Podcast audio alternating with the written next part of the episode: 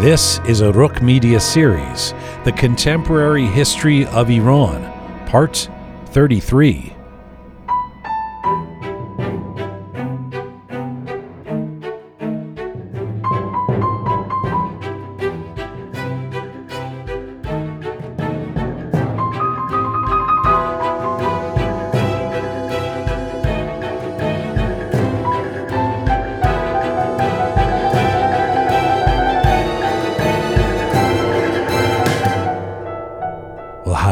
Welcome to the Contemporary History of Iran, a series from Rook Media. This is part 33 Shooting the Revolution. I'm Jian Ghomeshi. Our aim with this series is to explore the events, personalities, and issues that have shaped modern Iran.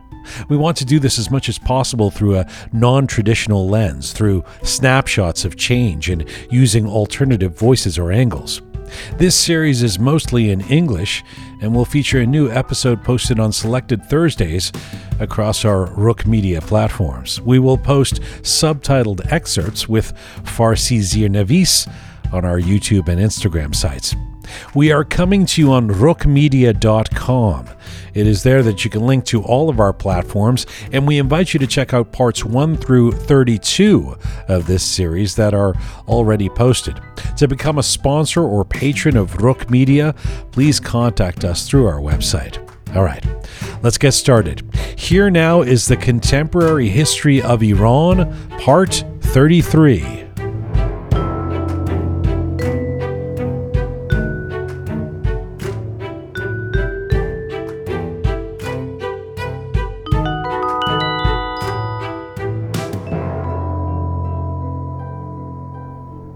Mention of the Islamic Revolution of 1979 in Iran immediately conjures images of massive crowds, protests, and crackdowns, a Shah being sent into exile, and an Ayatollah catapulting into power and consolidating his base.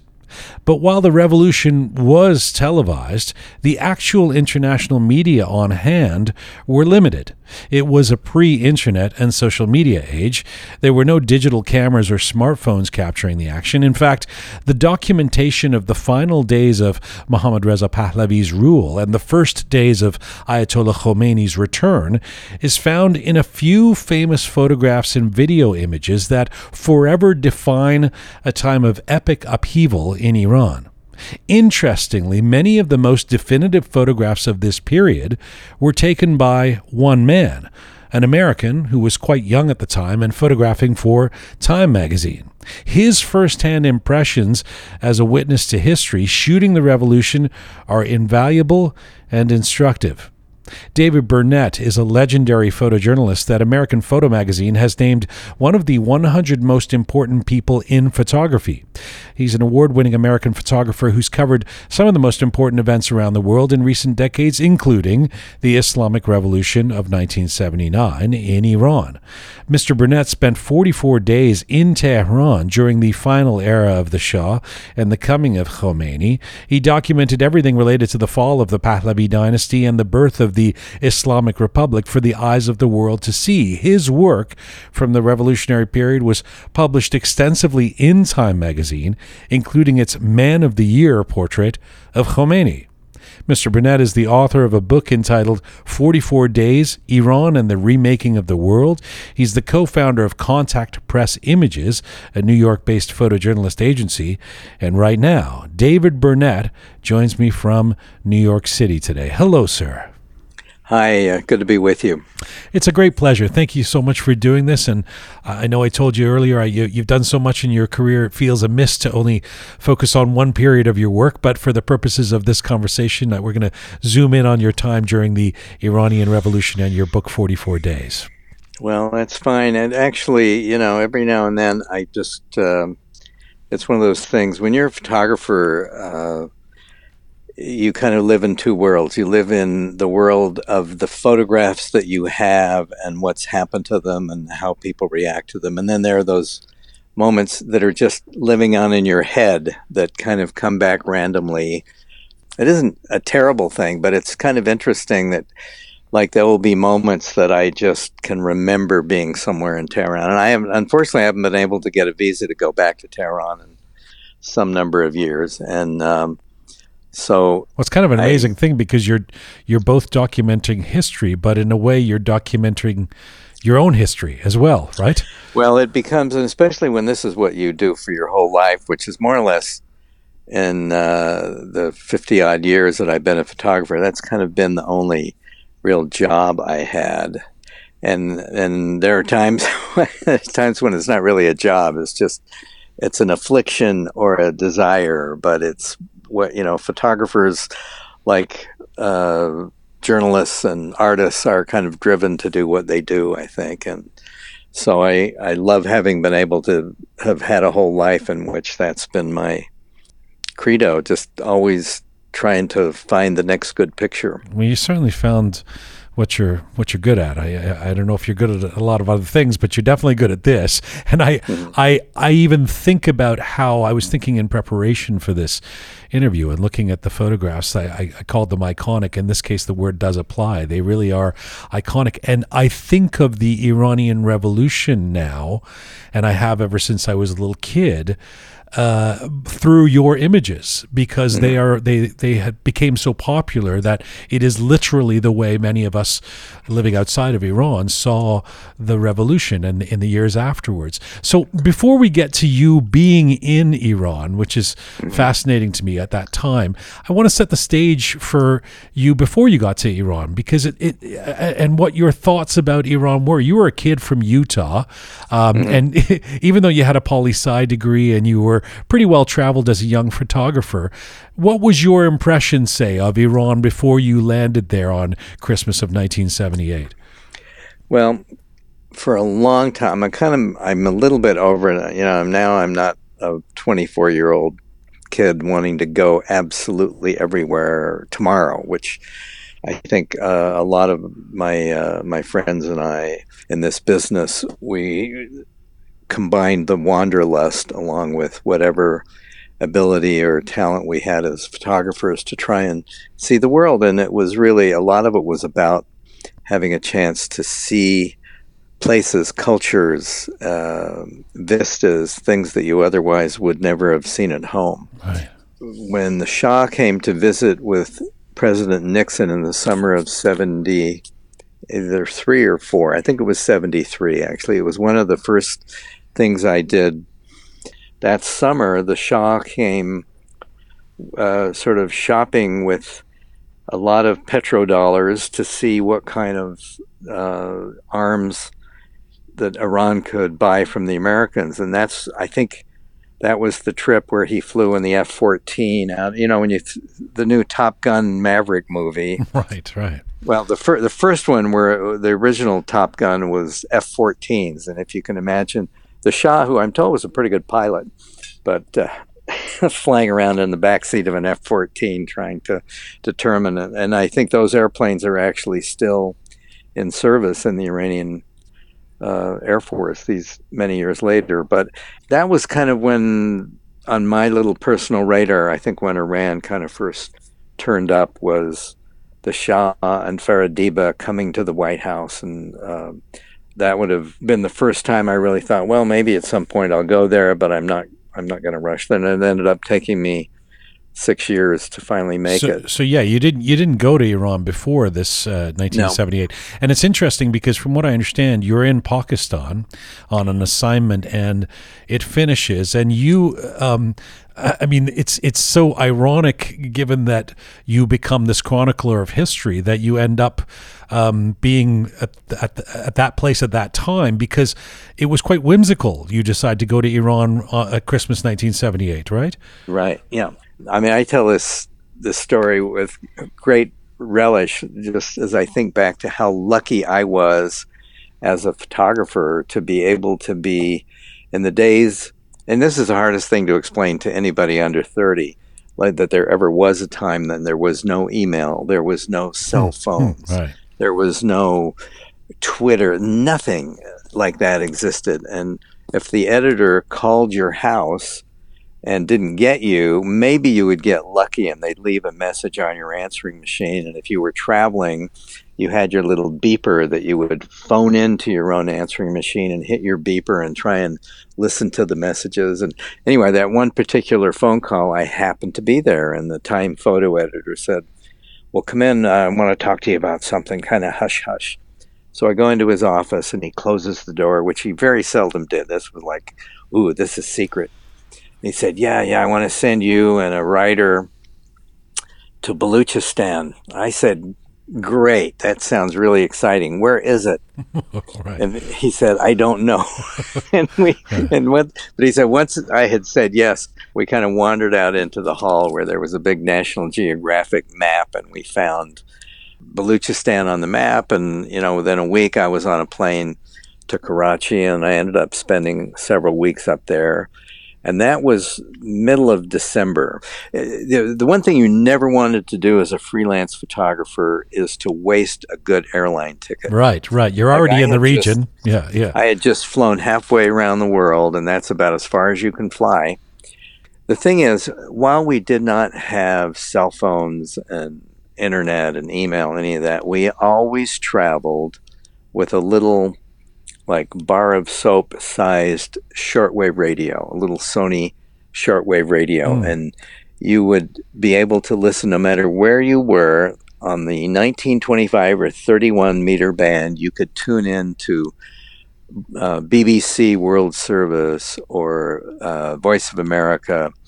Uh, through those BBC announcements, the the news on the hour, I had heard building uh, along in, in that month that there had been some references to the fact that there had been, I think it was a fire at a theater in Tehran, and a lot of people died. In Abadan, Cinema Rex in Abadan. Abadan yeah. yeah.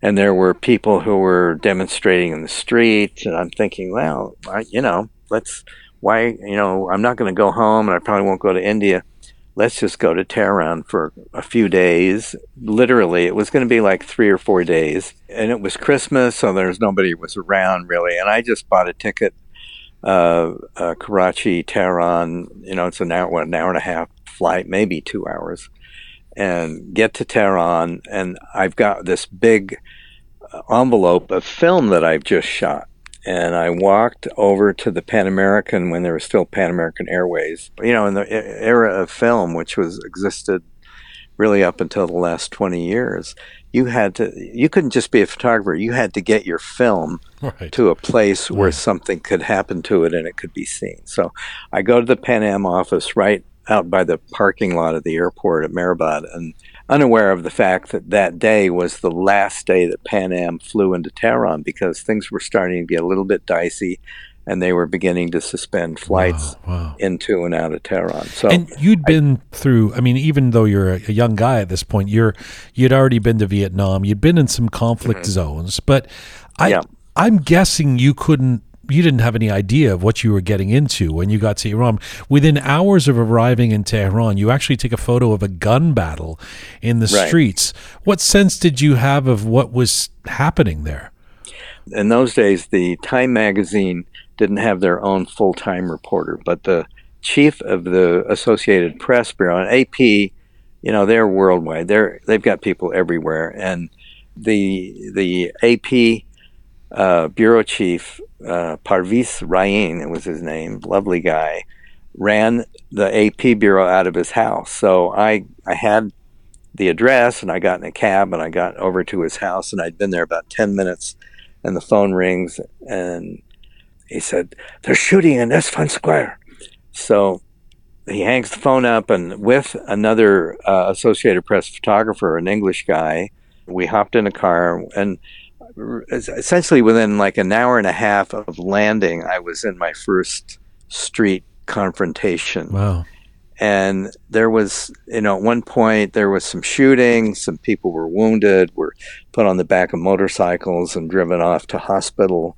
Um, at one point, a soldier was grabbed by people in the crowd. They were trying to to just hold him back, and I think they were basically trying to steal his rifle. But um, it was just one of those things that I came away from that afternoon thinking like, this is serious stuff. They're, mm. they're not kidding. These people are ticked off, and this is not just some little, you know, were protesting uh, bus prices going up by five cents or Right, something. right. This was a much deeper. And then uh, every day, you would try and find out where things were happening. A lot of stuff happened around Tehran University, and there would be days when we didn't really have a beat on anything going on. So we'd go to uh, Leon's uh, downstairs cafe and have some blini and caviar and and sort of figure out our next move. Wow. you, know, it was like, well, as long as we have nothing to do, let's have lunch. You know, I mean, there was that was really the deal because, in, in point of fact, you never really knew when you were going to be able to get another meal. So, and the fact that the caviar was so great, okay, that was a whole other. Yeah, there's no it. photos of you with the caviar, but there's No, and, and I didn't do that every day. I don't want to. there there like are a- a lot of photos of you with with of not of you, but that you take of crowds, um, Right. big crowds. No, and- the big demonstrations were really were really something. I don't Well, think I'd ever been to anything where a million people had shown up. Yeah, I want to get to the big demonstrations, but even even Yeah. before that, when you're doing the crowds in the streets, I'm just curious Mm-hmm. if you give me a sense of, if you can put it into words, how, how would you describe the atmosphere of the crowds at that time? Was it anger? Well- was it excitement? Was it irrational? Was it diverse? You know, there was there there was a lot of chanting. You know, there that's and that's kind of thing where I'd seen in Argentina, even in Washington sometimes, but never quite as you know the the crowds would start chanting. You know, Magbasha, Magbasha, Magbasha. I mean, there's like the, I still hear these tunes in my head Mm. where you know 40 years later and you know it's like i spoke basically no farsi other than maybe i think i could say yes i'm a news photographer i mean that was about the extent of my my uh, and and of course the key thing to to know which always amuses my iranian friends when i tell them that the first thing i had to learn was mustarim you know because it paid it didn't pay to have your own car when the demonstrations were going on because you didn't once you get to the first place and you get out of the car and the demonstration starts moving you would never be able to Right, find the car right, again. Right. and and the phones didn't work. And so you were kind of stuck out there. So if you would stand on the side of the road and just kind of do you know uh, what the french call auto stop you know hitchhike and yell mustarim as the cars would go by especially if you're like a kind of a western looking guy with four cameras and a bag hanging on your shoulder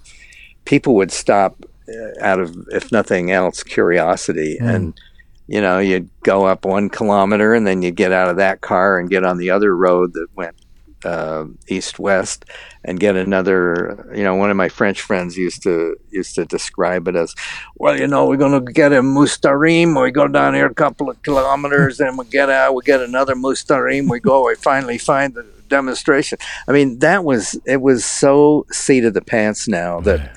Again, it's one of those things you can't even really explain to someone who has grown up in this world of constant communication and always being able to be in touch. How would you describe were- the makeup of the crowds? Were they, was it uh, young people? Was it uh, was it a mixture, men and I women? I would say all ages, really. It was in in the place. I mean, I, I I have these very distinct memories. The first few days when the cops or the soldiers would be chasing crowds, and the kind of the teenage and twenty year old kids in the crowds would start running, and they would be chased. And most of the time, in those, especially in the first few days that I was there, they had a big smile on their face. There was like there was a sense of a gaming a, a game to it. You know, it's like, well, we're going to run and they're not going to catch me.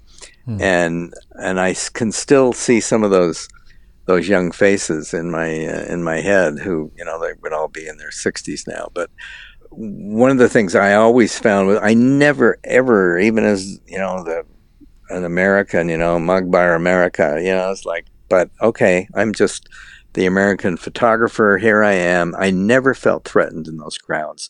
People were only helpful. I think they appreciated that we were trying to uh, tell their story. And Well, the uh, the hostage crisis hadn't happened yet, but no. but the Shah was associated with America. Uh, mm-hmm. I, sure. I thought I heard you say in one of the interviews you've done in the past that you that you would sometimes say you're a French photographer.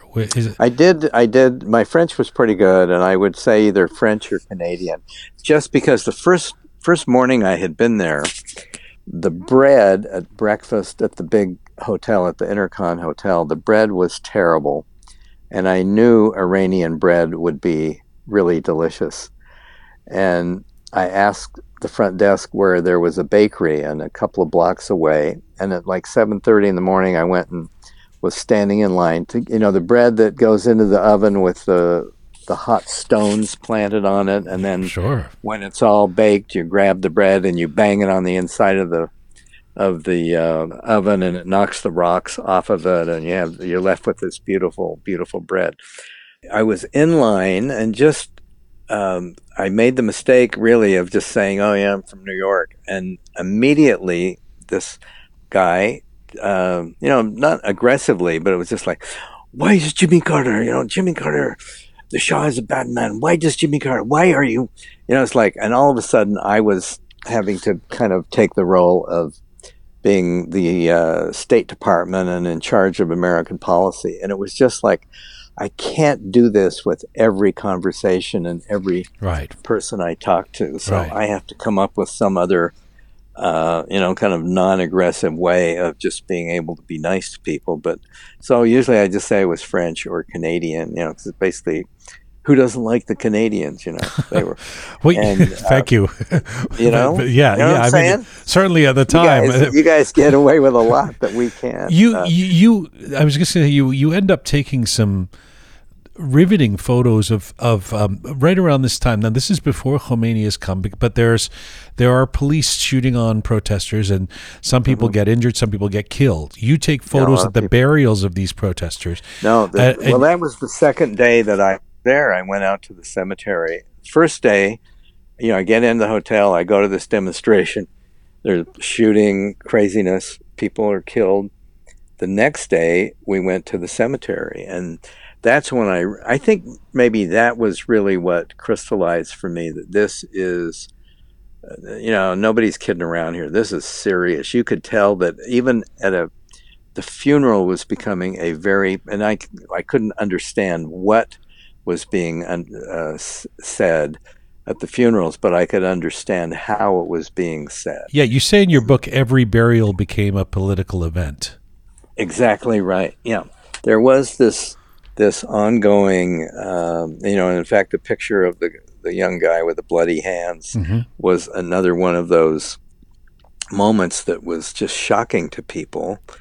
Um, it was the day before Khomeini returned, and was a beautiful day, and it was sunshiny, and there were no not going to really be any big demonstrations.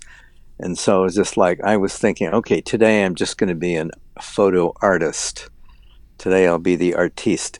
And I stuffed like three rolls of film in my pocket and I took one camera. I didn't have all of the paraphernalia that you end up carrying when you're really trying to cover an event.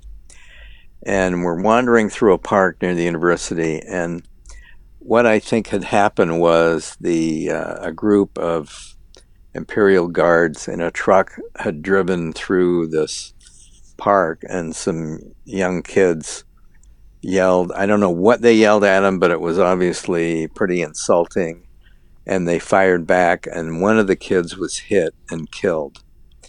And so, and this happened any number of times, but this was probably the most um, forceful moment that I'd seen where this happened, where his friends dipped their hands in his blood and paraded around with these bloody hands to show another martyr had fallen. And it was that was really, uh, you know, everything went from like this beautiful spring day to mm. just horrors and, and just the flash of a gun gunshot. You know, just just, just parenthetically as a sidebar, do, did you ever fear? Uh, I mean, we live in this era where. Uh, um, it's a tough time for journalists, especially foreign Mm-hmm. correspondents and reporters. We hear these horror stories of each, uh, you know, every month, every few weeks. There's a, there's another uh, great journalist that has been uh, shot or killed. Or yeah, did Mm-hmm. in this situation in Iran at that time, were you ever fearful yourself?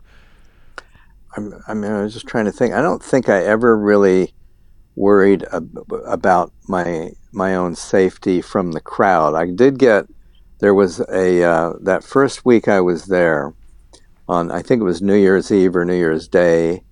Um, a Savak alleged Savak house had been flipped by the crowd. It was like somebody had said this house is where there used to be torturing people, and they had all they had taken all the stuff they found in the house and hung it outside for people to come by, and and you know parents were bringing their little kids to come and see the stuff, almost more of a diversion than a, than you know like a real political event, but it was like well let's go see what's really in the Savak house, and there was Mm. some creepy stuff. And at one point, a couple of army trucks pulled up to disperse people, and I was not fast enough to run out and run away, and I got grabbed.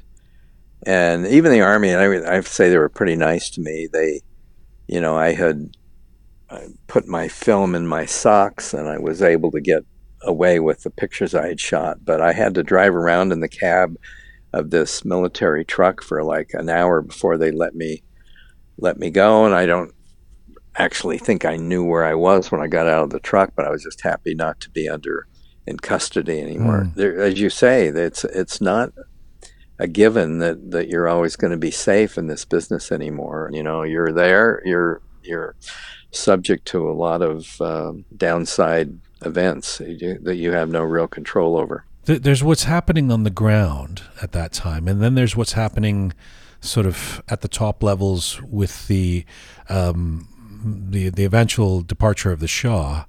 And you attend what becomes the final press conference ever in Iran that the Shah and Queen Yeah. Farah um, Right. preside over on, on, I guess it's New Year's Day. New Year's Day I think yeah, 79. at the Niavaran Palace What was that like? What can you tell us about that that moment there in front of the Shah and Queen Farah? Well, that was really interesting because all of a sudden they bring the press in, and it was, and I say the press, it was maybe what twenty or twenty-five of us, and sprinkling of TV cameras that were able to do uh, sound, and then a few photographers. We weren't that many; there might have been twenty of us. And all of a sudden, having walked by the outside of that palace several times that week, all of a sudden now I'm on the inside. So everything you see is worthy of a picture. You you know when we walked through the interior of where I think it was Shah's office, it's like like you know take a picture of the table, take a picture of the chair, take a picture of the lamp, like everything Yeah, because it's not a place that you get to probably ever come back to. right. So just, you know, try and grab a picture of everything because it's for this one privileged uh, few minutes you're going to have a chance to see it. And uh, that really was the last time, other than that one photograph that the official photographer did at the airport the day he left, of that one uh, guard who's kind of down on his knees kissing his shoes uh, and it's not a very good picture, but it's the moment. You know, sometimes it doesn't have to be a great photograph to really be an important photograph. And um, Did you take the photo? There's a photo from behind the Shah and Queen Farah where they're talking to the press. You, with, you with took that one, right? there. Yeah, Yeah, yeah, And you're right. There doesn't seem to be a lot of press there. But what what did was there a? I mean, could you tell at that moment that this was not going to be a temporary interruption to the Shah's reign, but uh, this is a revolution? I think I knew when when when the smart people, you know, the uh, the Iran, the hands, the the journalists who who had really covered Iran, when they started saying like, well, you know, what he's saying he's going on vacation. What he's really saying is he's going out of the country, and we don't know for how long. And that was kind of a big deal. So it it, it may not have really sounded like much like, well, he's going to go on vacation. You know, he's the Shah. He gets to go on vacation whenever he wants. but it was much more than that. It was the fact that he was leaving the country. And Was it tense? No, Was the press conference tense? no, I think I don't. I wouldn't say it was actually. I mean, I think we were all just happy to be there, and everybody's just trying. You know, for the journalists, they're just trying to get a question in that both made sense and maybe had a chance of being answered. Well, Um, so the demonstrations keep getting bigger, and I have a Mhm. question for you about being a photographer. How, when the size and scope of something like what was happening in Iran at the time is so massive, like say if there's a million people in the streets, how do you try to capture that on camera? It occurs to me that it's hard to show how big things are or how small it's things are. impossible. it's Right. impossible. Yeah, I mean, you know, every every little grain on your film is one person or five people or something. I mean, you just there's no uh, there's no way to really show the million people. What you can maybe show is one person who gives you a sense of what a million people are like, or a little group of people who who do that, and and that you know that becomes one of the hard things. Is like how do I how do I show that? I do have You don't try and look for like a rooftop or a scaffolding. Oh yeah, something? you're you're looking for elevation. Yeah, Yeah. I need to get up higher. I don't need to be hundred feet up. I don't need to Mm. be 500 feet up. If I'm 20 feet up, if I'm 10, 15 feet up, and that's why we would very often in these big um, these big demonstrations, you would try and climb up on a truck or a bus, and just to get a little bit of altitude. In fact, you didn't want too much, but if you could get you know, if you're up to 15, 20 feet, that's enough to really see the massive size of the crowd. Well, there's a, there's an amazing story I've heard you tell where I think it's four young guys who are part of the revolution who are who are you know at a demonstration end up finding out you're a photographer you're an Oh, American right. photographer and putting they, they lift you Well, up we or had- something I had, we had not had uh, really, I would say, very bad issues with the crowds, although there were always a few people who take it upon themselves to act like the, the local uh, Khomeini police detachment or something, you know, and it's like no one asked them to do anything, but it's like you see in the in the U.S. now with people trying to, you know, make themselves self-important by trying to step in and taking charge, and and in fact, at one point, uh, one of the uh, I think it was an Associated Press reporter someone someone said to him, "Can you get your office in Paris to get a message to the Khomeini people out at Neauphle-le-Château to be nice to the press people Mm. because we're some of you know we're having some issues with people who are just taking it upon themselves to be in charge of harassing us." So somebody did, and in one of the next messages that came in on cassette tape and was smuggled into the country. It, there was a, uh, a statement about the foreign press are our friends. Please do everything you can to facilitate their working. And From so Khomeini? after, yeah, Hmm. from Khomeini. I mean, I'm told I didn't. I you know I right I don't. I never really heard it myself, or would be able to tell you that I heard it or understood it. But then, what did happen the next time I was at one of these big demonstrations, and these college kids came over, said, "Oh, you know, welcome to Iran, and we hope we can help you. Is there anything we can do?" And I, I was just starting to say, "Well, I'd like to get up a little higher," and I didn't even finish the sentence, and like they all grabbed my legs and just lifted me up about four feet. And I was like, "Hey, this is perfect." this was, it was great. So, I mean, there are little things like that. These little very human moments Yeah, that happen in yeah. the middle of these big events. You know, and you know what makes it an event? Well, a lot of different things, but sometimes what makes it very palatable and in fact very human are these little moments that you had absolutely uh, not counted on and are surprised by a little bit. you you capture a number of images of celebration of sort of euphoria in the streets when the Shah leaves the country. Uh, at the same time, you also take a photo of expats at Mehrabad Airport, hoping to Oh, catch a flight out of the country. Tell Yeah. me about the atmosphere at the airport. Well, that you, You know, there there were a lot of people who were uh, anti-Shah and who wanted to get rid of the Shah, and and even though we weren't absolutely even, some of them I'm sure convinced that Khomeini was the right guy, but at least.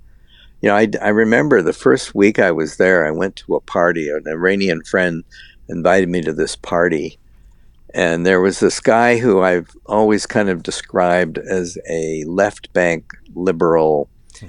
you know, kind of a trendy lefty guy who'd gone to the Sorbonne and he right. very well traveled and you know, and and he knew everything, right? This guy, all you had to do was ask him, and he would tell you that he knew everything. And so, I start talking to this guy at the party, and I and he said, "Well, you know, we're not really uh, hoping that Khomeini will take power.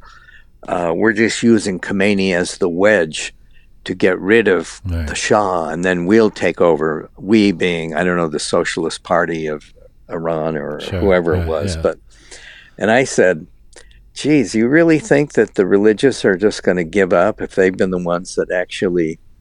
Uh, are able to get rid of the Shah by by their actions that they're just going to turn it over to you.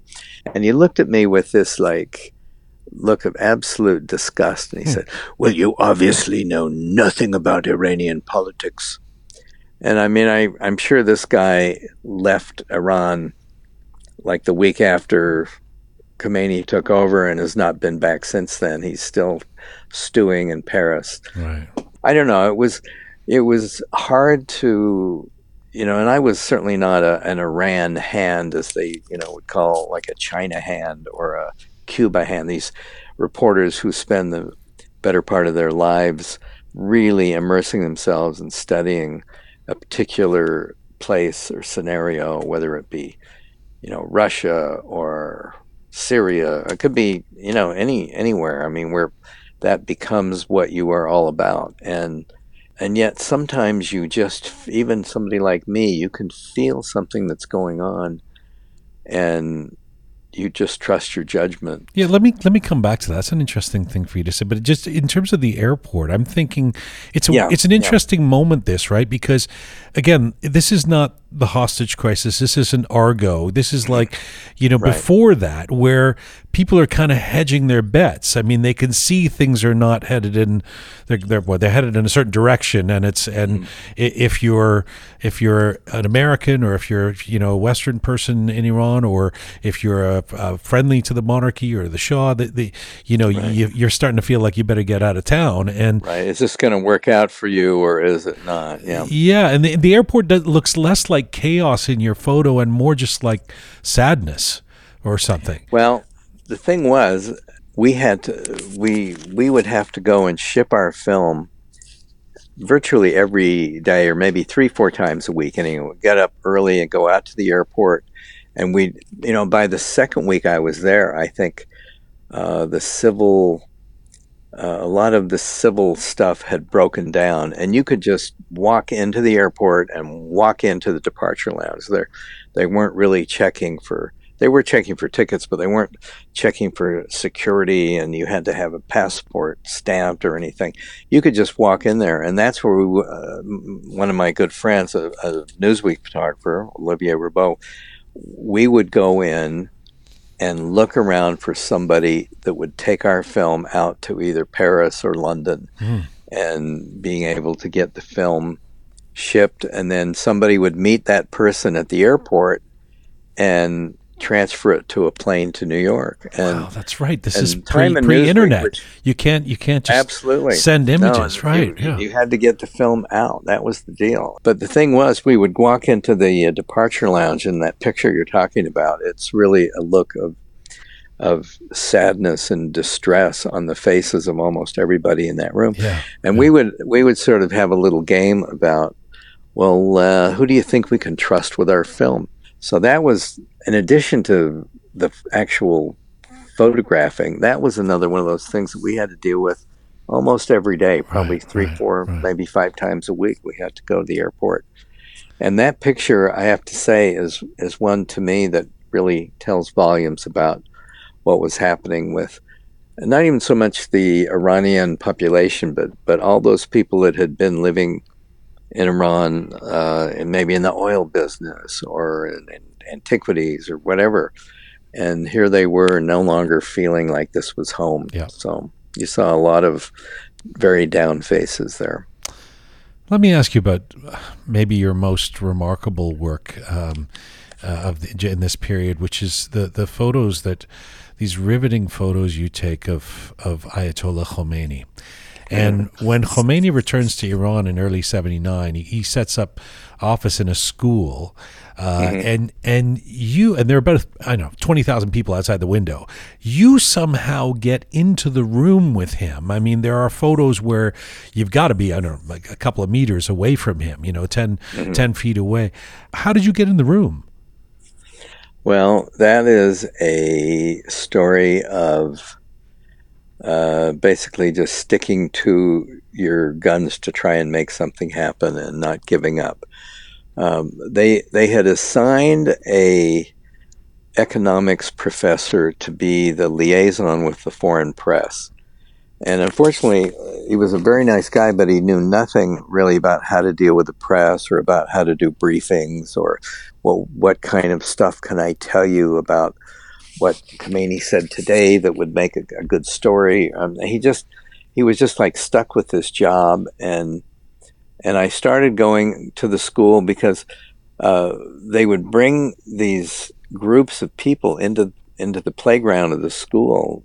Uh, you know, five, ten thousand people at a time. I don't even know what the numbers were, but a big crowd, and it was like a heart valve. You'd like you'd enter from one side you'd kind of get all these people in there, and then Khomeini would come to the window and wave and kind of, I don't know, everyone or just be himself at that window, and everybody just wanted to see him up close and personal. And even if you were in the back of the playground, you know, maybe 60 or 80 feet away, you would still see him, and you, you felt like that was really, you know, part of what was the, the ongoing struggle you know, like twice an hour, maybe they would bring a group in. They would, he would come to the window for a few minutes, wave a little bit, and then they would open the gate on the other side and they'd kind of push everybody out.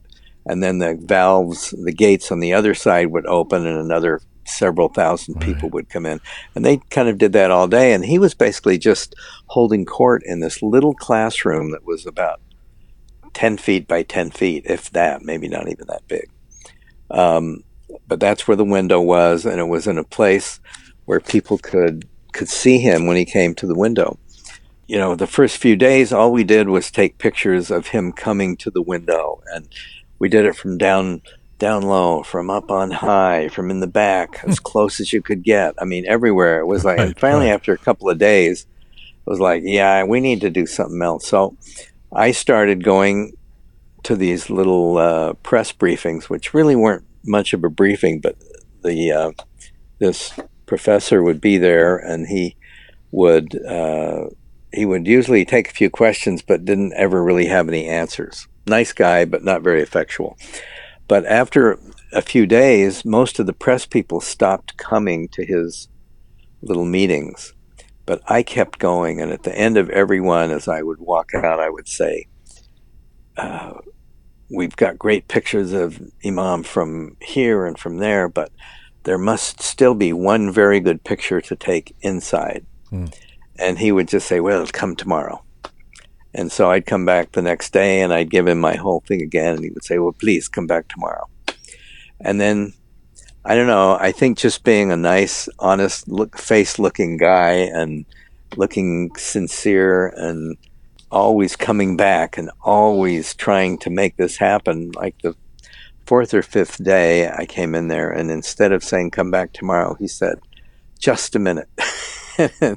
It's like there's a world of difference between just a minute and come back tomorrow. Yeah, yeah. You know, you're always hoping that there would be some little chance that something would happen. So, in the end, um, he came back from having gone to talk to some people and he said, Come with me.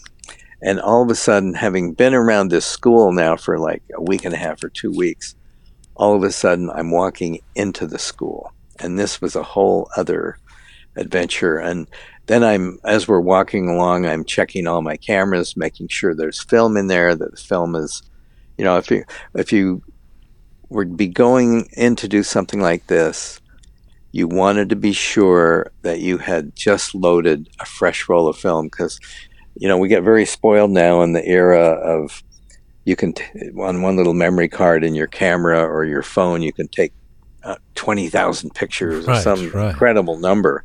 And, you know, in the era of film, 36 pictures. That was what a roll of film was. And so you wanted to make sure you had a fresh roll of film in every camera. And I usually had three or four cameras. But still, that I mean, that's 144 pictures. That is not in today's world. That's pretty, Right, right. pretty minimal. So we get down to, we walk down this hallway and And I'm by the and by the way, around. you're not looking at the photos on on a screen uh, as you take them. no, no, no. right? You're, you're hoping you, you're- you're, you're hoping, you have a picture. Yeah, yeah, yeah. And you won't know for another week or 10 days Right. uh, if you have a picture. But we get we get down to this hallway and there's a door and he said please can you take your shoes off? Now i was still wearing my vietnam era combat boots which were these high ankle laced up boots which take you know five minutes to get on and five minutes to get off. And Right. that particular day i think i had them off in about 15 seconds. It was just like get rid of these shoes and the door opens and there is this moment of Khalkhali reaching down with a little tray to get the teacup. It was just like the most improbable for So this is a photo. You let me describe this. You take a photo of Khomeini is seated. I mean, people might have seen this photo, but this is taken Yeah. by you. He's seated. There's a man kneeling to take the teacup that Khomeini Mm-hmm. is putting on the, and that it turns out that man is Ayatollah Khalkhali, who will become a notorious figure in history. Yeah. I'm assuming you didn't have any idea who that was at the time, right? Didn't. Didn't. Now, the guy I was with, I was with a French guy who was kind of connected a little bit. He, I think he was a friend of the daughter of Eshraghi, who was the other one of the mullahs who's standing there, the the sort of tallest uh, guy who's standing there on the left. Uh, but he, I mean, we were just like, uh, you know, I'm just, and what do you do as a photographer? All you do is keep your mouth shut and shoot pictures. Hmm. And I shot it in black and white, and I grabbed the other camera and I shot it in color, and then I shot some more, and then within about 15 seconds, like this is when, as a photographer, all you wish for is to not be noticed. Yeah. You just Yeah. want to be invisible. And I kind of crawled back to the far corner, the opposite corner of that little room. And as soon as my back hit the corner, I just slid down and just into a sitting position and just tried to become invisible. And then after five minutes, Khomeini gets up, he goes to the window, and then I'm up real close to him, shooting right over his shoulder. Now, for the first time, I'm seeing what it's like from his point of view with these thousands of screaming people that are outside in the in the playground of the school but now I'm seeing what he sees instead of looking at him and you know it's like it's one of those things you just feel a certain not even accomplishment but it's just like a, a certain um, like gratitude that you're able to have a vision of what something's like and that rarely but it does happen that you're actually able to make it happen and see what's see what's going on. So i was um Did he ever acknowledge you? I mean, you have tremendous proximity No. to him. Did he? no i know no- and i just know and i was perfectly happy you know it's like if he had said you know what's your favorite pizza i would have been perfectly willing to engage him but unless i really think i can say something that will change something to make it better i just shut up and let things happen and that's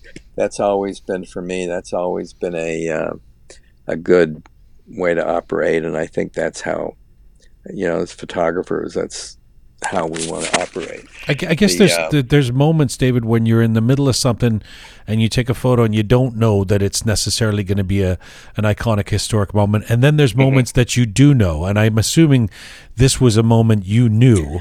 Well, I, you- I, I really thought that teacup picture was going to be something, but again, I who knew? You know, I'm just I'm hoping, and I hope it's in focus, and I hope I, you know, I hope I didn't screw it up. Hmm. That's really where you are on so many of these things, because you don't know what you've got. You're not. You're the film has to get developed uh, 8,000 miles away before you even know if you have a picture or not. The one almost hilarious thing is that after he'd been in there for like, oh, I don't know, we're in there for like 15 minutes. He gets up and walks out the door. And they said something like he's gone to do prayers or something. But I didn't want to leave, so I just stayed there. Hmm. And then, like, I don't know, 10 minutes later, he came back into this little room. And I had just put my camera bag down without really thinking near the door. And I have this picture. It was like another three inches. He could have easily tripped on my camera bag. Anybody would have because it's just right. sitting there. Right. I look at this picture. You could have changed think, history if had he, that would have not had he tripped badly well. enough. Yeah, that wouldn't have ended well. But it's just you know you're you're just trying to get through every minute and maximize your chances for making a picture. Finally, I I have to ask you. I mean, this is. I feel like I'm I'm uh, leading up to the the the money shot, if you'll excuse the the euphemism. But the this iconic close up photo of Khomeini. Um, I, I don't even need. I mean, we'll put it up on our screen for those who are listening to this on, on YouTube or Instagram. But but you, you don't even need to because you already know the photo if you're listening to us right now, wherever you are in the world. It's that photo of Khomeini with the terrifying, piercing eyes. Mm-hmm. Uh, it it really, David. This photo has come to define him. It's like the Che Guevara p- uh, picture that people wear on mm-hmm. T-shirts or something. I mean, this is the the Khomeini picture. Do you do you remember taking this photo? I remember that I we were it was taken at a press conference where I think his son was. It may have been uh, no Yazdi was maybe translating, but there because they were taking some questions in English and French, but it was it was a few TV lights were up, and then the lighting was kind of harsh, and you know this was a a guy who didn't have like I do actually have from that uh, Inside the Room series, I have one picture where he's laughing. I don't know that it's ever been published. I'm not even sure if it's in the book, but there is one shot. I'm not sure I've ever seen a picture like, of him laughing. This is a guy who was not known to be a great, you know, cut up. You know, he didn't spend a lot of time laughing. He was, or if he did, we never saw it. Mm. Um, but I have that one shot. But yeah, this was taken at a news conference, and he's looking pretty stern. And I mean, I mean, he's talking about, uh, you know, these are sort of grave issues of state and religion, and he's looking pretty serious. I don't think he tried to look any more serious than he was. It's a guy who pretty much looked like that yeah. all the time. Yeah. yeah. And there is this, you know, I had a, a doubler on my 200 millimeter, and it's a pretty strong picture. Yeah. Was it that close up when you took it, or is that zoomed in on? No, I mean, I, I with the the doubler, the little two X doubler, I think I was probably you know fifteen or eighteen feet away. I wasn't that far away, but maybe even a little closer than that. But yeah, just trying to fill the frame with his face. That's what I was trying to do. It's remarkable. It's, re- it's, it's remarkable. What what is it like to have been the guy who has taken a photo that goes the it goes viral in the previous uh, sense of the word. You know, not necessarily mm-hmm. the the cyberspace version, but it's a it's become the iconic photo. Well, you know, I haven't I haven't seen it on a T-shirt yet, but I'm sure somebody probably put it on a T-shirt some some point without telling me. Maybe not a positive T-shirt. Maybe. No, a, well, maybe I mean, a, it's just, but everybody reads into it what they want. You know, that's the thing. It's, it's, uh, you know, pro Shah people would look at it and say, "Oh, this is terrible," and pro Khomeini people would look at it and say, "Look how strong he looks." You know, hmm. it's it's people interpret can very often take the same photograph and have many different interpretations. Do you do you look back at this this period? It, I'm wondering if if you ever, you know, a, a, like a, as a musician, I, I, would I'd listen back to an old record and go, oh, I could have done this song differently or something. Do you ever, mm-hmm. do you, especially when you're a witness to history the way you are, do you ever look back at a period like this and go, uh, this is something I wish I had done? And if that, and if so, well, what would it have been? Well, I what I can tell you uh, is that I'd been there about uh, six weeks I had said, "Like, man, I am so burned out. I need to R and R. I'm going to go to Paris for the weekend, and I'll be back Monday." So Friday, I get on a plane. I go to Paris. Saturday, all hell breaks loose in my absence. And I thought, oh my God, I got to get back there.